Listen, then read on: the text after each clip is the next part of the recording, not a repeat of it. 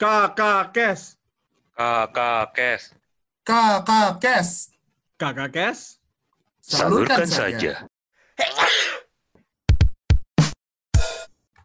Oke semuanya, selamat datang di episode berikutnya dari Kakak Kes uh, dengan gue Muhammad Abi Karuniado. Kali ini kita lanjut dari uh, episodenya bagus.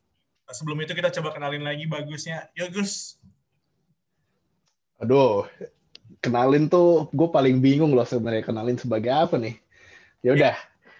Halo pendengarnya kakak apa eh kakak kebanyakan kakak kes nggak boleh nih kalau kakak ilegal ya nggak baik. Gua Yosua gue Yosua Ida Bagus Kurnianto temennya Edo nggak tahu teman dari mana juga tiba-tiba kenal aja. Biasa dipanggil Yosua Bagus atau uh, Yogus Yosi, Yosida, Yosida bagus karena itu Instagram gue terserah. Tapi ya di sini uh, sharing-sharing aja. Seperti yang gue bilang sebelumnya, ntar gue akan tagih invoice-nya karena ditanyain mulu nih sama Edo. Gimana Do? Oi, boleh, boleh, boleh. Dengan senang hati.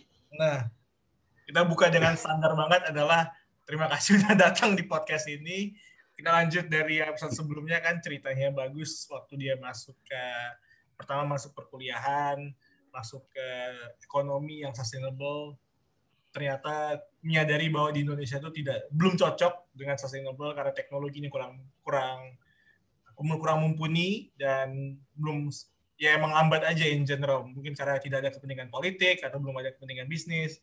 Terus dari ceritanya bagus dia jadi IO tenaga pengajar masuk sebagai headhunter. Nah, sekarang kita lanjut berikutnya dia sebagai community manager. Silakan, Gus. Woi, ini ada ceritanya gitu ya berlanjut ya. Oh, iya. Jadi gue di community uh, community development ini di uh, di coworking space itu I think that's that's the turnover of my life gitu. Pertama kali gue bener-bener terjerumus masuk ke dalam dunia startup. Sebelumnya gue emang di uh, di di headhunter itu kan emang gue udah mulai tahu nih startup tuh kayak gimana. Tapi sekarang gue bener-bener masuk. Karena sebagai community development officer di sebuah startup co-working space yang kerjaannya menurture startup-startup lain, ya mau nggak mau gue mesti belajar soal startup, right? Gue mesti tahu soal teknologi, gue mesti tahu soal apa yang lagi hot gitu kan uh, apa yang lagi rame, apa yang lagi jadi tren dan segala macem. Jadi di situ gue terpaksa, bukan terpaksa yang negatif ya, terpaksa yang positif nih. Gue mesti belajar tentang startup. Di situ gue mulai nih cari sebenarnya selain selain gue mengerjakan pekerjaan, gue sambil cari sebenarnya gue mau ngapain sih di hidup. Kayaknya gue suka sama startup karena dengan work culture, dengan uh, apa sih environment sesama startup itu kan menurut gue sangat challenging ya. Lo akan bertukar pikiran dengan cepat sesama sesama uh, anak-anak muda juga kadang juga ada yang lebih senior. Jadi tektokannya itu cepet banget. Jadi otaknya dipakai buat mikir terus biasanya kalau dalam konteks startup ya. Nah lo akan coba hal-hal yang kecil kalau sukses digedein. That's the concept of startup gitu kan.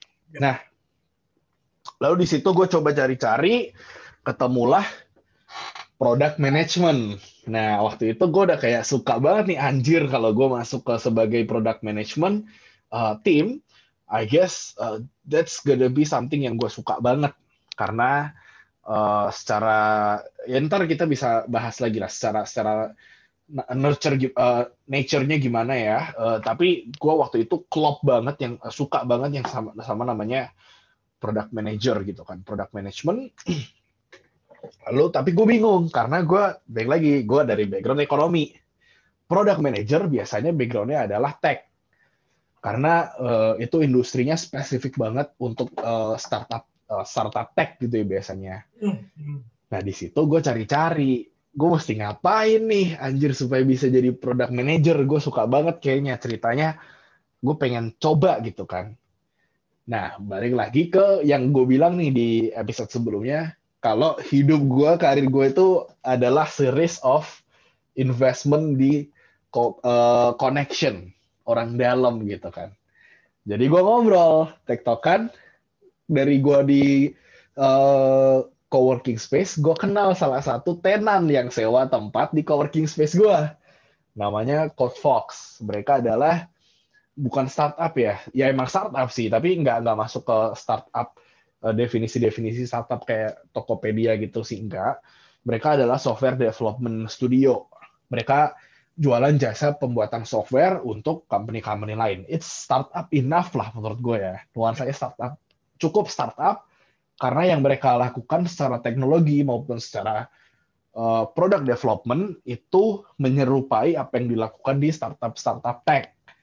Jadi gue dikenalin lagi-lagi sama uh, baik sama bos gue di coworking space maupun sama bos gue waktu uh, di headhunter. Ternyata bos gue yang di headhunter itu juga kerja sebagai project manager di Code, Code Fox ini, Code, uh, Code Fox, Code Fox ya.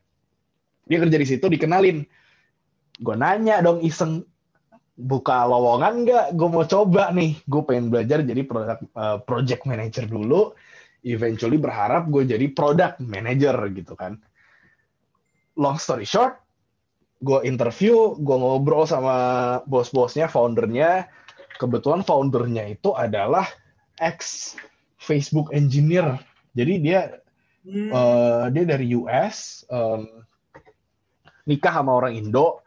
Uh, lalu mereka uh, dia bikin bisnis software development studio di Indo gue dikenalin gue mulai belajar soal startup lagi, lebih dalam lagi ya karena uh, di, ya well dia dari Facebook gitu kan Facebook mah pionirnya startup kan one of the earliest kan jadi gue ngobrol akhirnya gue cocok uh, untungnya dia juga cocok sama gue di hire lah gue kerja di situ selama setahun setengah ish lah lalu habis itu Nah, di situ gue kayak explore, explore, explore. Uh, lalu gue merasa kayaknya uh, udah cukup nih. Maksudnya bukan udah cukup ya, apa ya? Udah confident enough lah untuk gue lanjut gitu kan. Karena uh, whatever I did there itu udah mulai monoton lagi, udah mulai uh, udah mulai kehilangan esensinya gitu. Bukan esensi ya, kehilangan purpose utama gitu kan. Karena udah mulai jadi monoton akhirnya gue mulai mikir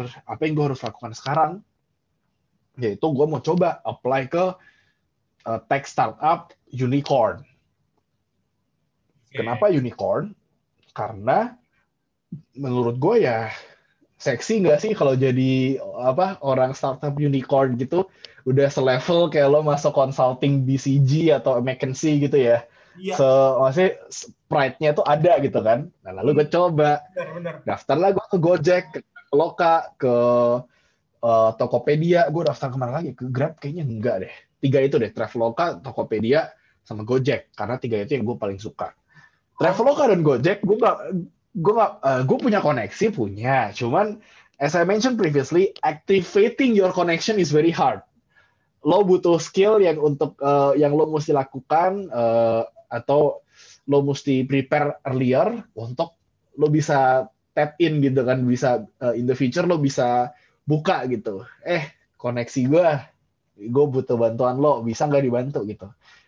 Di Gojek dan di Traveloka gue nggak punya kenalan seperti itu gitu kan lalu gue cek di Tokopedia ternyata ada temen gue waktu itu temen temen nongkrong uh, teman kuliah juga lalu pokoknya lumayan deket lah sama dia gitu kan.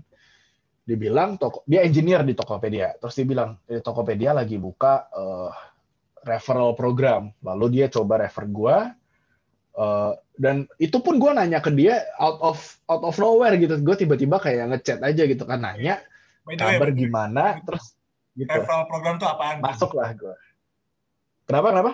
Referral program tuh apaan tuh Gus? Oh itu adalah fasilitas dari tim HR untuk lo jadi orang dalamnya nih. jadi orang dalam itu difasilitasi lo sama kantor-kantor, di mana lo bisa kalau lo sebagai pegawai kantor X, lalu X eh, kantor X itu buka program referral, lo bisa tawarin CV temen lo untuk masuk ke kantor X dengan jalur yang ekspres. Artinya dia akan diprioritas daripada lo apply manual. Yeah. Itu uh, itu maksud gue orang dalam yang lo bisa aktivasi uh, akan sangat membantu lo di masa depan gitu ya karena well that's how uh, the world works gitu kan it's impossible untuk uh, HR juga nggak sortir ribuan ribuan bener, random bener people strangers kan maka mereka akan prefer orang yang udah ada kenalannya di dalam karena well uh, kayak lo dipinjem uh, ada orang random dari luar datang ke lo buat pinjem duit kan lo nggak mau pinjemin kan? Tapi kalau lo kenal uh, lo ya udah gitu gue pinjemin gitu. So it works similarly lah. Hmm. gitu.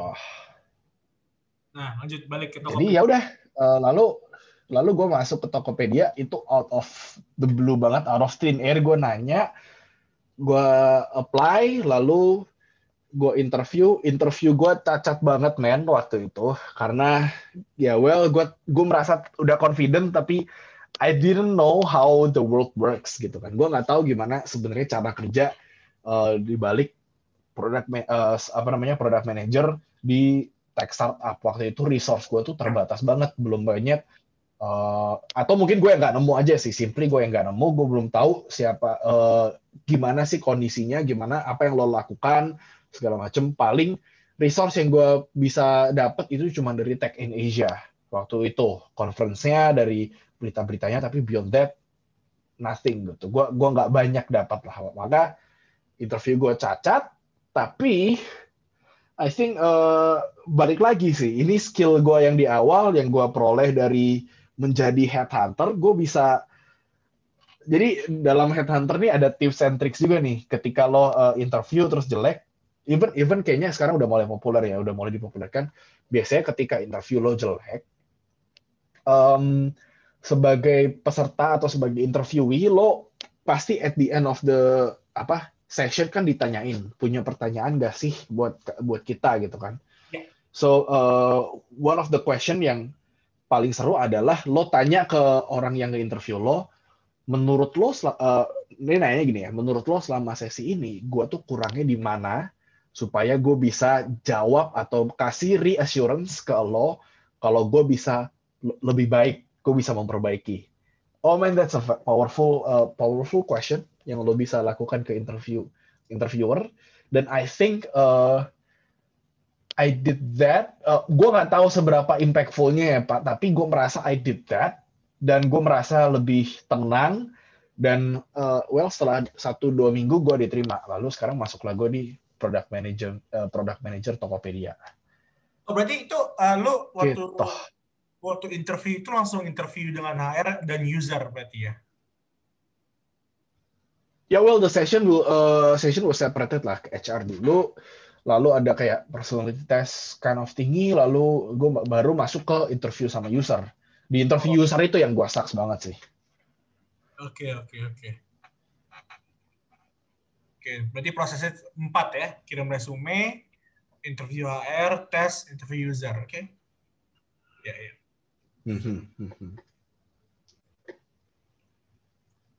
Then you got accepted as a PM, man. itu sih kalau lo tanya.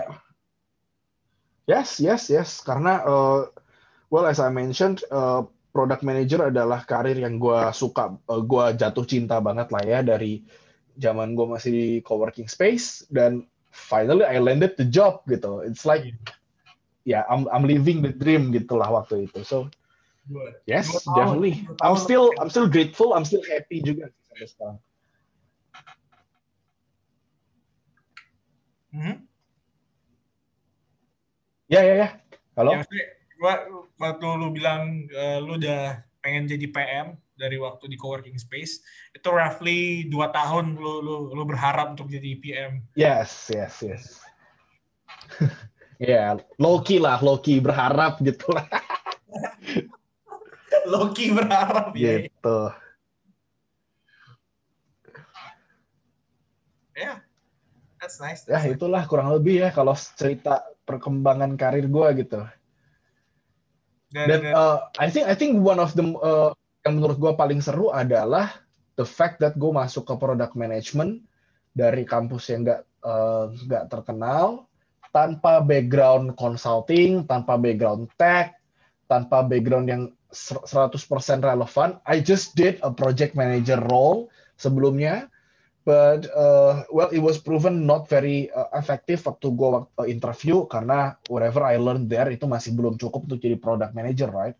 But hey, here I am gitu. Gua gua I landed the job with all the uh, ya tadi ya uh, kekurangan-kekurangannya, but I still did it gitu. So yeah, I'm really grateful for that. I'm really happy. Ya, ya. itu kayak terutama yang gue juga baru sadar yang waktu lu bilang uh, kalau lu join startup unicorn, uh, especially kalau misalnya decacorn gitu kan makin ke atas, itu pride-nya makin tinggi. Makanya kadang kalau buka LinkedIn, uh, umumnya ngeliatin orang-orang tulis X Tokopedia, X Traveloka gitu, X Gojek. Iya. Yeah. Team vibe kalau misalnya lu dari MBB lah ya, McKinsey BCG Bain kayak X MBB gitu, X BCG. exactly. Ya. Yeah. yeah. Nah terus gimana nih? Gue sebelum kita tanya in detail, what's what apa yang lo lakuin sebagai seorang product manager, uh, eh, gue pengen tahu dulu perbedaan kultur dan operasional uh, pekerjaan lo sebelum dan sesudah COVID. COVID, oke. Okay. I think uh, gue nggak tahu ya. Uh, apalagi sekarang the rise of social media meme account kayak e-commerce yang MMURZ sama Red Right Halloween Plesetan ada Red Howling gitu dan orang others kayak HRD iya Red Halloween sama Tak Tek iya, kan? ada HRD bacot. Iya iya. Betul.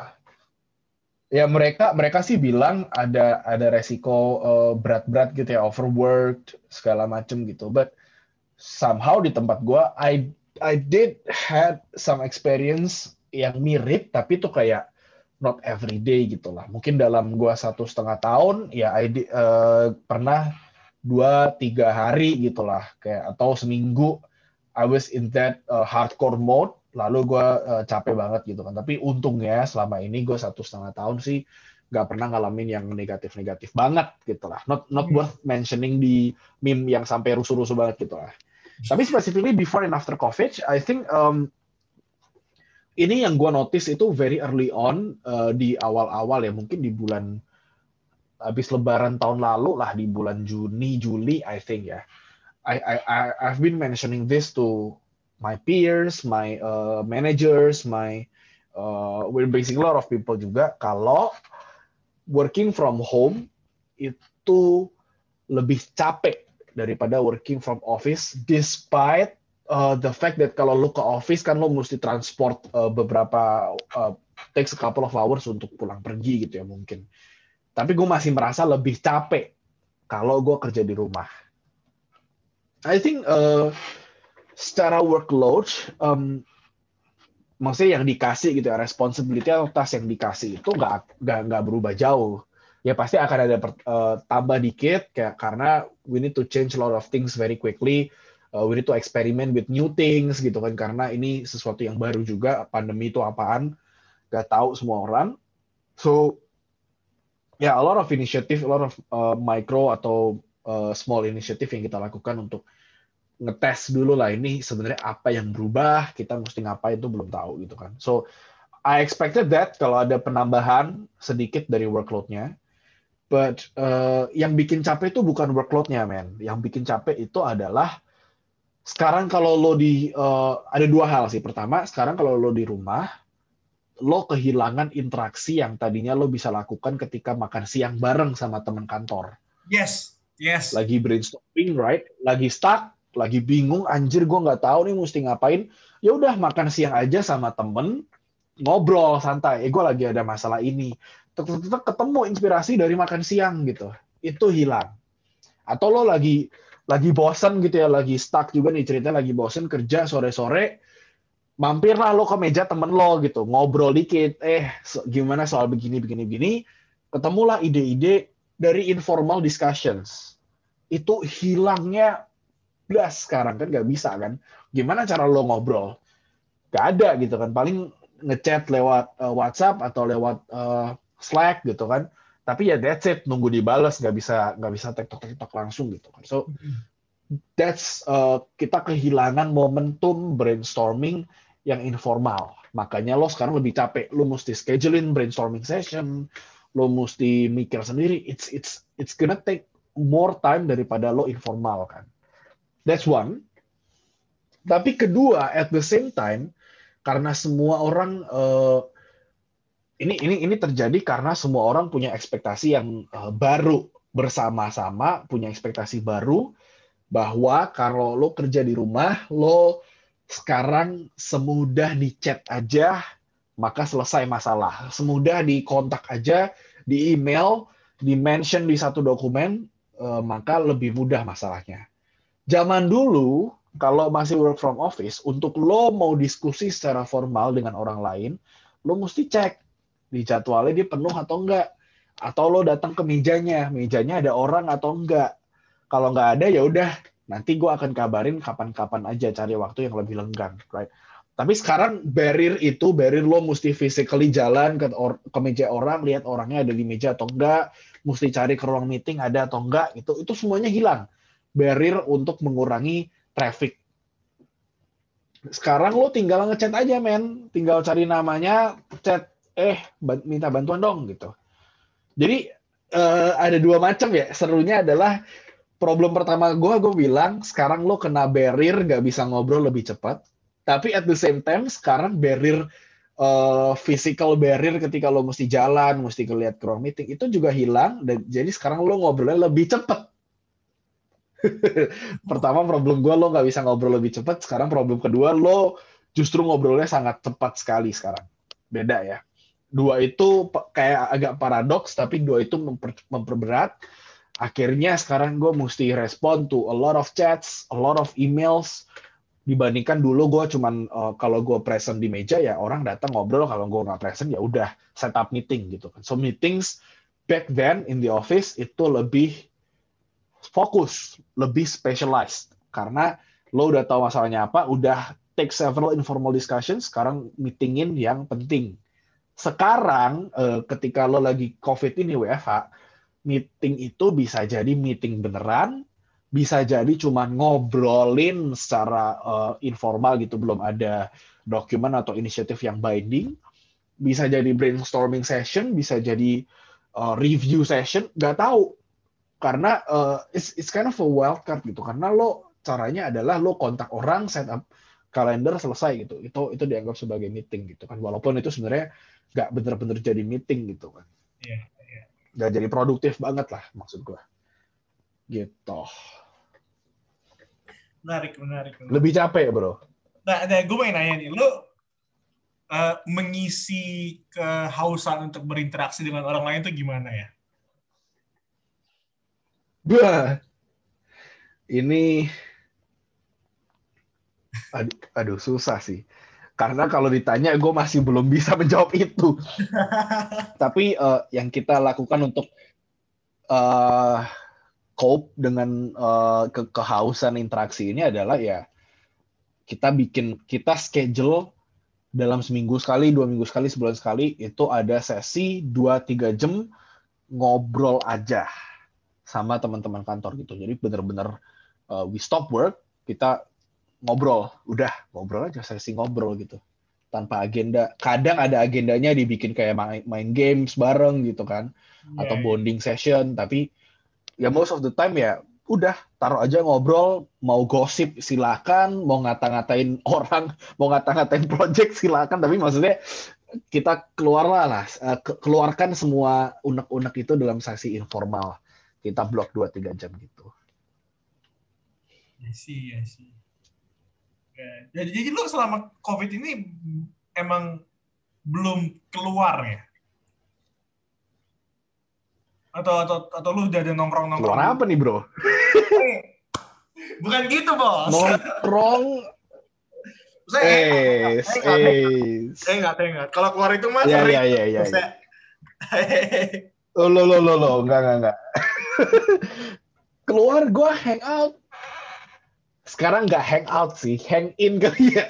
Karena gue nggak uh, nggak going out, tapi gue going in. Maksudnya going in adalah gue biasanya main ke tempatnya teman gue. Gue I have a friend yang punya kontrakan isinya uh, ber berlima, berenam, I guess. Rame-rame dari kerjaan gue yang lama di Code Fox, and uh, we're pretty close. Dan kita sering nongkrong bareng sebelum COVID. Sering nongkrong, biasalah minum, bakar-bakar uh, bakar apa nih bakar apa nih nongkrong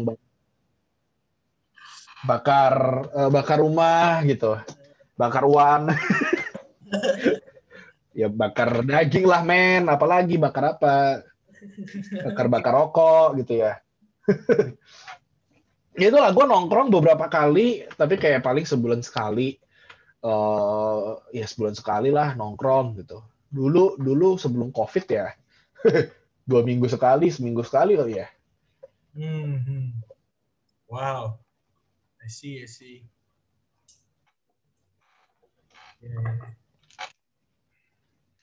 Oke, itu tadi intermezzo doang karena gue pernah personally gue penasaran sama uh, how do you cope with with with uh, COVID with physical distancing karena setahu gue lu extrovert dan gue juga oh jadi gue butuh pertolongan gitu loh kayak any insights how do you deal with that Tapi now that you mention ini sebenarnya ada mekanisme yang gue lakukan juga sih yang lain ya. Anjir mekanisme kayak banget sih. Mekanisme. Enggak, gue sekarang setiap hari bacot banget ya mekanisme kayak apa aja. Gue setiap hari sekarang uh, mungkin jam 10-an malam ya jam 10, 9, 10, 11 gitu lah. Gue akan spend waktu main Dota bareng teman-teman gue. Dua game lah. Sehari, setiap hari men, setiap hari. Gue open mic gitu kan, pakai Discord, ngobrol gitu sambil main Dota. I think that that is kalau lo tanya single uh, what single thing yang uh, bisa lo lakukan untuk membantu apa namanya membantu jiwa ekstrovert lo dan jawaban gue adalah itu gue setiap malam it's kind of like uh, obat gitu ya anjir kayak alkohol lo kecanduan bukan kecanduan ya you need it gitu loh lo butuh interaksi ini maksudnya nggak negatifly ya nggak nggak kecanduan yang negatif tapi you need it untuk uh, untuk biar nggak capek gitu so I, yeah, well I spend sekitar satu dua jam setiap hari untuk ngobrol di Discord sambil main Dota. That's how I did it gitu ya, how, how I cope. Okay, boleh ya, ya. ya. Uh. okay. Nah, let's go back to APM, uh, Product Manager Associate. Uh, what do you do as a PM though?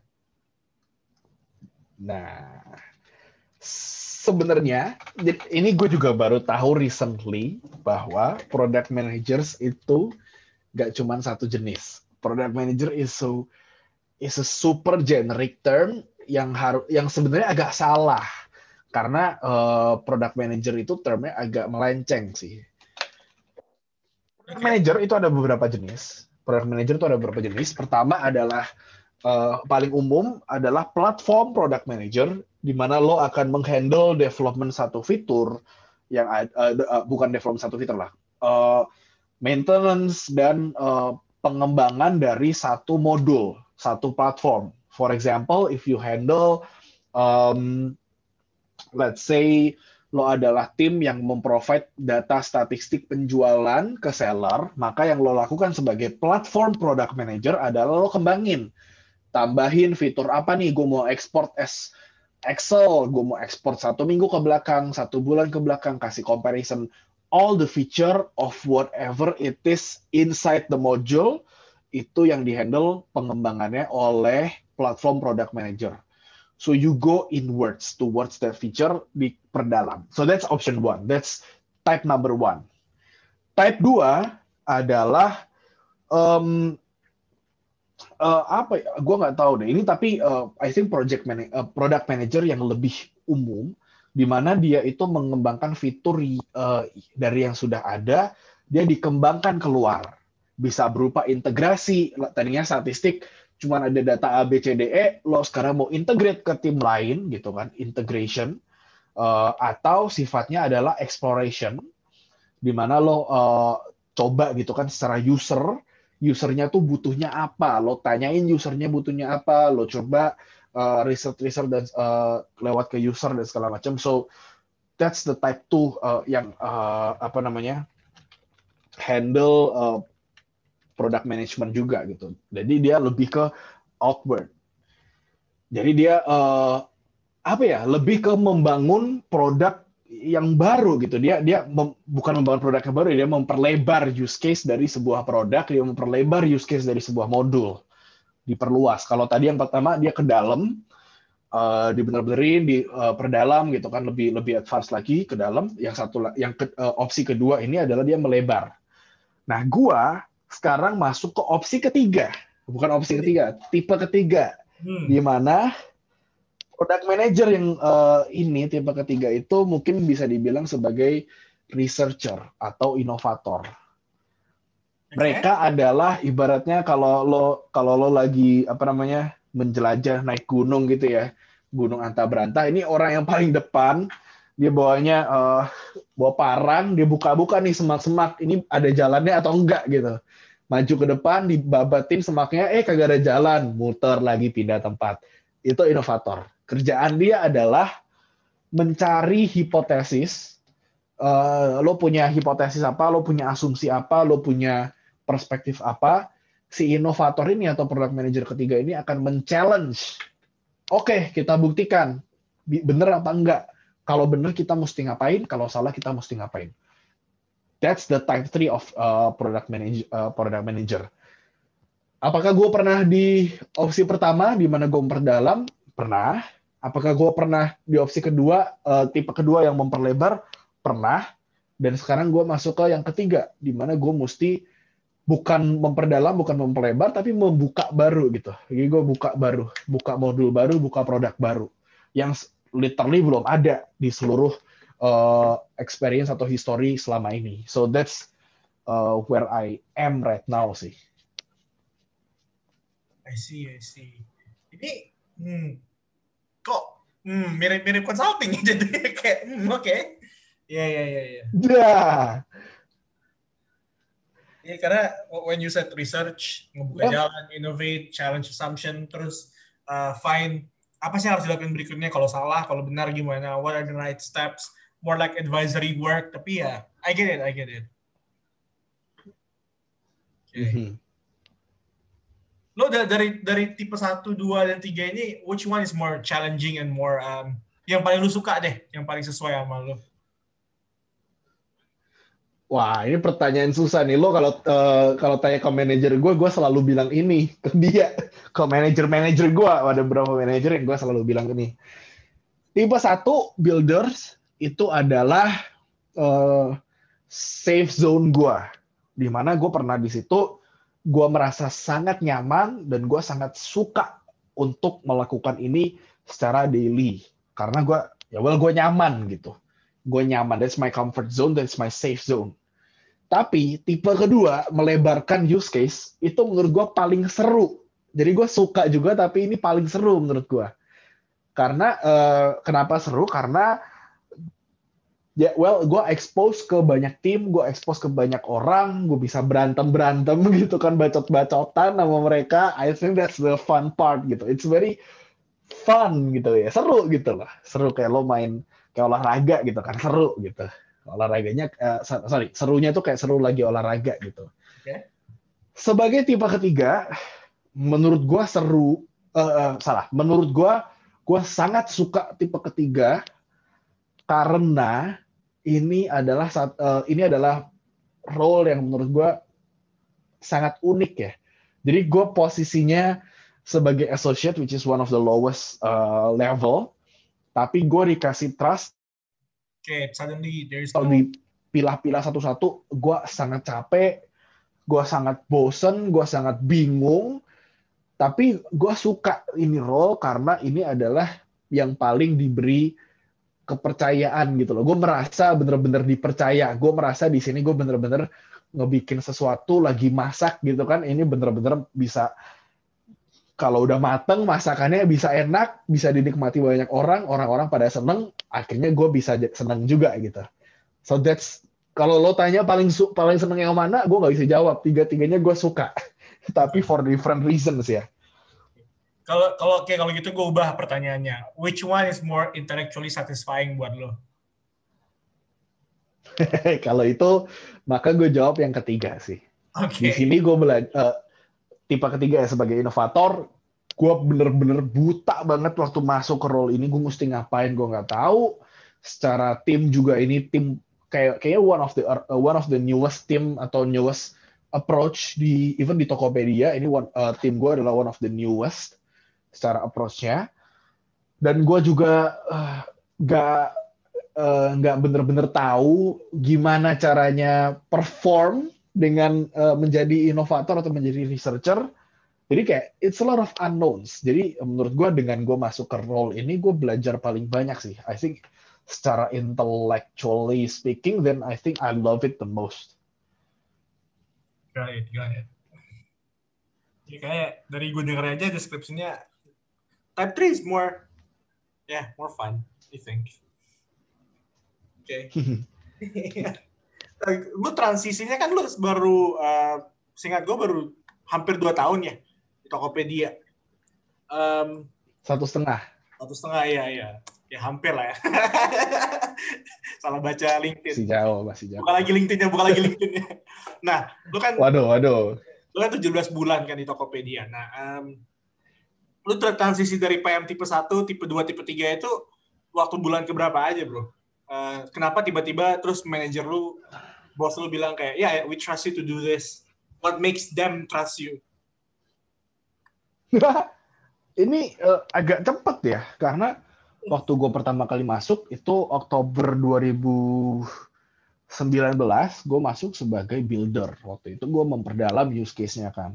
Ada beberapa project lalu uh, within dua bulan atau tiga bulan gitu terus gue ditambahin project sebagai uh, yang melebar tadi ya, yang memperbesar use case. Uh, so I was kind of in those two roles, tapi karena emang di Tokopedia kita nggak pisahin itu, jadi uh, I took the bukan responsibility, I took the challenge atau initiative to become both gitu. Jadi gue pegang beberapa modul, di satu modul gue memperdalam use case-nya, memperbagus fitur-fiturnya, di modul yang lain gue memperlebar use case-nya, gue kerja sama sama tim lain, gue tabrak sana tabrak sini, integrasi sana integrasi sini. So that's uh, itu kurang lebih terjadi sampai half dua eh, sampai ya sampai pertengahan tahun 2020 lah.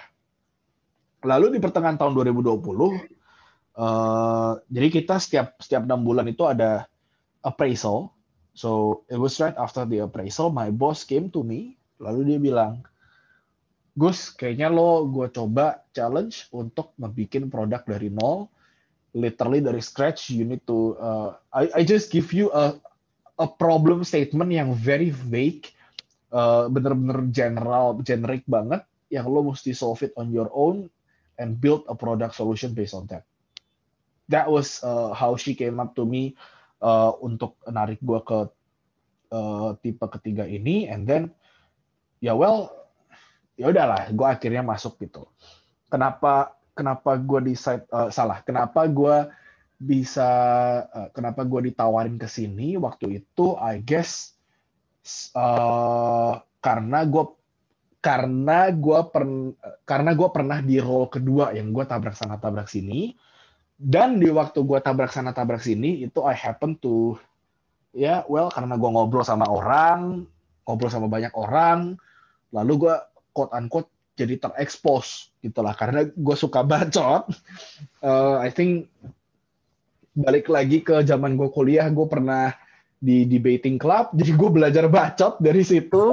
I I learn to think critically and then uh, karena gue uh, kind of quote unquote gak sengaja demonstrated that kind of critical thinking selama gue jadi tabrak sana tabrak sini ya bos gue terus coba aja challenge uh, eh, gue dengan critical thinking yang ada gimana kalau lo sekalian aja bikin dari nol dengan problem statement yang very very ambiguous gitu. Kurang lebih sih gitu. Oke okay. very interesting story. Now to wrap this um, podcast di episode kali ini apa yang perlu dipelajari sama seorang aspiring aspiring udah kayak uh, LinkedIn profile nih ya, aspiring enthusiast gitu-gitu. Aspiring product managers. Ini maksudnya Apa ini nih? maksudnya lo tanya ke gue uh, gue mesti ngapain gitu ya? Kalau lo mau jadi product manager gitu. Terus I've, I've been trying to be one gitu loh. I've been trying to be one kayak legit gue pengen gue tetap pengen masuk ke T1 Consulting sama T2 Consulting gak ada hidup gak apa-apa tapi kalau gue gak keterima ya PM is is it's nice gitu. Apalagi waktu gue dengar cerita lu sama type 1, type 2, type 3, it's very interesting. very mirip lah dengan dengan consulting walaupun mungkin skopnya lebih spesifik ya. Nah itu jadi gue, Mhm. I like it, I like it, I like the job, I like the, the description of the job ya. Oke. So, uh, what do you need to do untuk jadi product manager? Yoi, I think first thing first adalah you need to decide uh, lo mau jadi product manager kayak gimana dan lo mau jadi product manager of uh, what company. Kalau bisa as specific as what feature I think that's good. Tapi at least lo mesti tahu lo mau jadi tipe yang mana. Dan mau mau jadi uh, mau kerja sebagai PM di company yang mana kenapa dua itu penting? Uh, I think ini juga uh, ini kesalahan gue waktu interview adalah I didn't know what kind of product manager atau what kind of responsibility yang gue mau ambil. Dan gue uh, nggak sebegitu taunya dengan produk kan gue mau jadi product manager supposedly gue tahu tentang product right? What is a product? Gimana cara ngembangin produk? Gimana cara manage produk I did not know that very well. Terutama produk-produk yang gue uh, yang gue mau produk-produk dari perusahaan yang gue mau lamar waktu itu which is Tokopedia. Uh, well I use Tokopedia every day. Uh, gue selalu pakai Tokopedia even selama ini ini bukan karena gue seorang nakama ya seorang pegawai Tokopedia makanya gue bilang gini but seumur hidup gue cuma pernah belanja online itu lewat satu Kaskus FJB kedua Tokopedia that's it gue gak pernah belanja dari tempat lain men kalau online seriusan. tapi uh, gue gue nggak tak ya pernah? seriusan intervensi Topi nggak pernah. Gak, gak pernah, gak pernah, gak pernah. You name it semuanya. Gue cuma pernah dari FJP atau dari Tokopedia. Udah, that's it. Coba, tapi even even that, gue masih gue gue merasa kayak confident gitu kan. Gue tahu produknya karena gue pakai gitu. Ternyata enggak. Gue nggak tahu. I don't know. I don't know uh, what's the product gitu kan. Ini skopnya apa? Ngapain aja gitu. What's the pain points gitu kan. Gue gue nggak pernah tahu waktu itu. Belum sadar gitu lah. Jadi first, again, lo mesti tahu lo mau jadi product manager apa, tipe apa, di mana. Kenapa itu mesti penting banget? Karena lo akan menentukan gimana cara masuknya. What uh, what are the things that you need to do atau you need to collect atau uh, CV lo tuh mesti kayak gimana supaya bisa masuk gitu. Kalau lo mau sebagai builder, uh, sebagai seorang yang membangun tadi membangun produk uh, bukan ke keluar tapi uh, ke dalam gitu kan produknya dikembangkan ke dalam then you have uh, you have to build your competencies around that misalkan lo mesti coba sebagai produk uh, project manager di tech company atau di software development studio atau lo coba Uh, karena ini mengembangkan fitur, lalu lo mesti misalkan lo punya pengalaman sebagai uh, consulting, lalu lo bisa explore dari consulting ini skill apa sih yang lo dapat? Oh, kalau builder, lo mesti tahu banget mendapatkan use case atau kebutuhan dari uh, stakeholders-nya.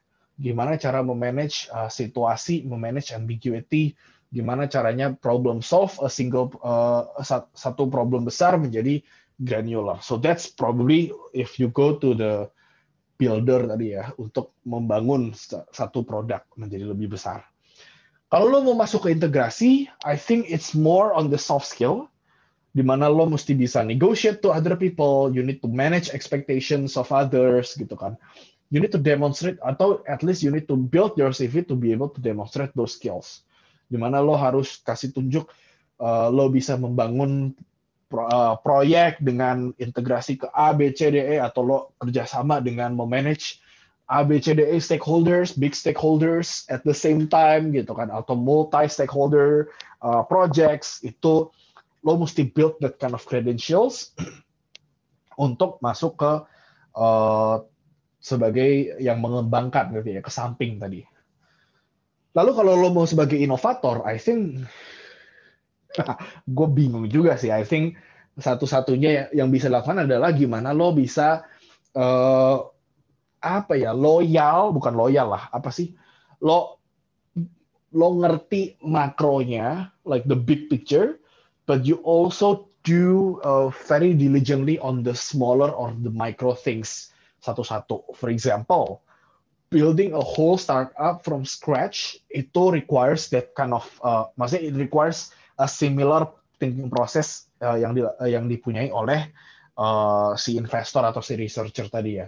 Jadi lo cari dari problem statement, lalu lo bikin multiple eksperimen sampai ketemu satu yang klik, lalu lo jalanin micro activitiesnya satu-satu gitu kan. I think that what uh, that is what makes uh, great researcher atau great innovator yang kalau itu bisa demonstrate, then that's it, lo cocok gitu kan. Tapi on top of that, on top of tipe-tipenya, I think the most basic uh, require bukan requirement ya apa ya? Kompetensi lah kompetensi untuk uh, menjadi seorang product manager adalah uh, ada ada tiga sih menurut gue tiga. Pertama you need to be able to sympathize and empathize. Lo harus bisa memposisikan lo di uh, di posisi orang lain yang pakai produknya. It's it sounds simple it sounds very straightforward but it's very very hard kalau user lo adalah user-user dengan sosioekonomi yang beda dengan lo, edukasi yang beda, cara gaya bahasa, cara pemakaian yang berbeda, it's very hard untuk lo bisa empathize atau sympathize dengan mereka. It's almost like lo berharap orang liberal uh, bisa understand kenapa orang konservatif mikirnya konservatif. It's it's very hard. Atau sebaliknya gitu kan. It's it's a very hard uh, skill kalau lo bisa demonstrate itu, lo punya itu, then that's good. That's the first thing. Kedua adalah ability to understand data. Data or big uh, big numbers or apa namanya? Uh, surveys, uh, whatever. Pokoknya any data, historical data. Kalau lo bisa membaca, mengerti, punya intuisi terhadap data itu kalau ini kayaknya naik, kayaknya turun, harusnya begini, artinya apa? That's that's a very very great skill. Tapi nggak cuma untuk membaca data, tapi lo bisa tahu untuk lo melakukan A, B, C itu lo butuh data apa aja, carinya dari mana, gimana memastikan itu benar. I think ini kayak kayak jadi konsultan uh, bener-bener kebantu ini banget sih. Kayak lo datang-datang ada klien, oh gue pengen buka toko emas di Jakarta, caranya gimana? Kan lo mesti cari tempat, cari gather the data, and then olah datanya dan segala macam. So that's the second skill menurut gue sangat penting. Dan the third, karena product manager itu bekerja di tech startup, mau nggak mau lo harus belajar tentang tech. You don't need to code, you don't need to uh, ngerti logic gitu kan JavaScript what whatever. No you just need to understand the architecture at the very least. Lo mesti tahu arsitekturnya what they do what they do not do apa limitasinya apa opportunity-nya yang bisa dikembangkan. At least lo mesti tahu architecture dari sebuah program atau sebuah software atau aplikasi. Tiga itu sih. Anjir panjang ya ceritanya Yeah, kalau yeah. mau jadi product manager, gue nggak nakut-nakutin, men. Gue nggak yeah, nakut-nakutin. Sebe uh, ke pendengar juga gue nggak nakut-nakutin. I just I'm just stating yang menurut gue adalah hal-hal yang lo butuhkan. Uh, I'm trying to keep it simple and but straightforward. Jadi kayak agak uh, agak panjang jadinya. But I think those are the competency and skills that you need to build. Atau at least you don't have to build it sampai bagus banget ya. At least uh, to the point where you're able to showcase that atau lo bisa demonstrate that in a paper on on a paper. Jadi kalau waktu lo masukin CV, orang HR-nya juga nyarinya gampang. Oh ini orang pernah ngerti tech nggak ya? Dia bisa ngolah data nggak ya? Dia bisa empathize ke user lain nggak ya? Dia ngerti soal research atau apa soal uh, negosiasi atau enggak ya bla bla bla. Gampang carinya di CV. If you can demonstrate that on paper, at least you're now exposed to interview kan. Lo bisa ngobrol lo bisa gali dengan interviewernya uh, eventually lo bisa land the job gitu. Tapi the very first thing that you need to do adalah you gotta build the CV to be able to demonstrate all the stuff that I mentioned tadi sih. At least bisa didemonstrate aja di CV gitu. Okay. that's that's very nice that's very nice. Uh, gila lu ngaplit ya uh, nge-share ya Oh, nggak pelik karena habis ini ada invoice. Oh iya. Kalau gitu, kalau kalau gitu nih, gue tambah juga nih, gimana jadi nggak nih mergernya ya?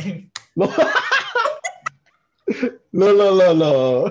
Merger, aduh. Gak jadi serius gimana gak, gak, gak. It's, it's, it's, it's a joke question, tapi kayak, ya, ya. don't worry, bro, don't worry, man. Oke. Nggak tahu, gua nggak tahu sebenarnya. I think lo baca di Red uh, Red Halloween sama e-commerce lebih cepet deh. itu jujur ya, gue kan e-commerce tuh cepet banget loh cari cari informasinya kayak I get it, kadang gue dapat dapat notification dari Bloomberg gitu-gitu, tapi kayak you're too fast, langsung jadi meme, langsung jadi discussion, man. Oh, nice. I know right. It's, Kayaknya it's just salah satu so salah satu- fast di mereka. salah satu dari adminnya VP deh kayaknya ya. Kayaknya ya. Nggak tahu ya. Oke, oke. That's it, that's it. Oke, uh, thank you for the session, man. Yes, you're welcome. It was fun. Yep. That's it. Uh, buat yang dengerin, semoga lu dapat manfaat lah dari episode kali ini. Panjang banget ceritanya. Uh, jangan fokus ke mergernya, tapi fokus ke cerita dia sama all the things that he said mengenai kemampuan dan keterampilan seorang yang akan yang aspiring jadi seorang product manager. Oke. Dan itu tadi juga tambahan poin dari si bagus uh, resume atau CV itu bukan untuk it's not for you to land the job, rather itu buat for you to land the interview. Bukan land Betul. the offer atau land the job, tapi buat nge-land interviewnya. Kalau di interviewnya lu meyakinkan HR-nya sama usernya bahwa you're the right person for that role. Understandable. Okay, thank- thank you for the session, Gus. Yes, yes, anytime. And I guess see you next time ya. Kalau ada lagi. Bye bye KK Kas. Bye-bye. Kakak Kes? Salurkan saja.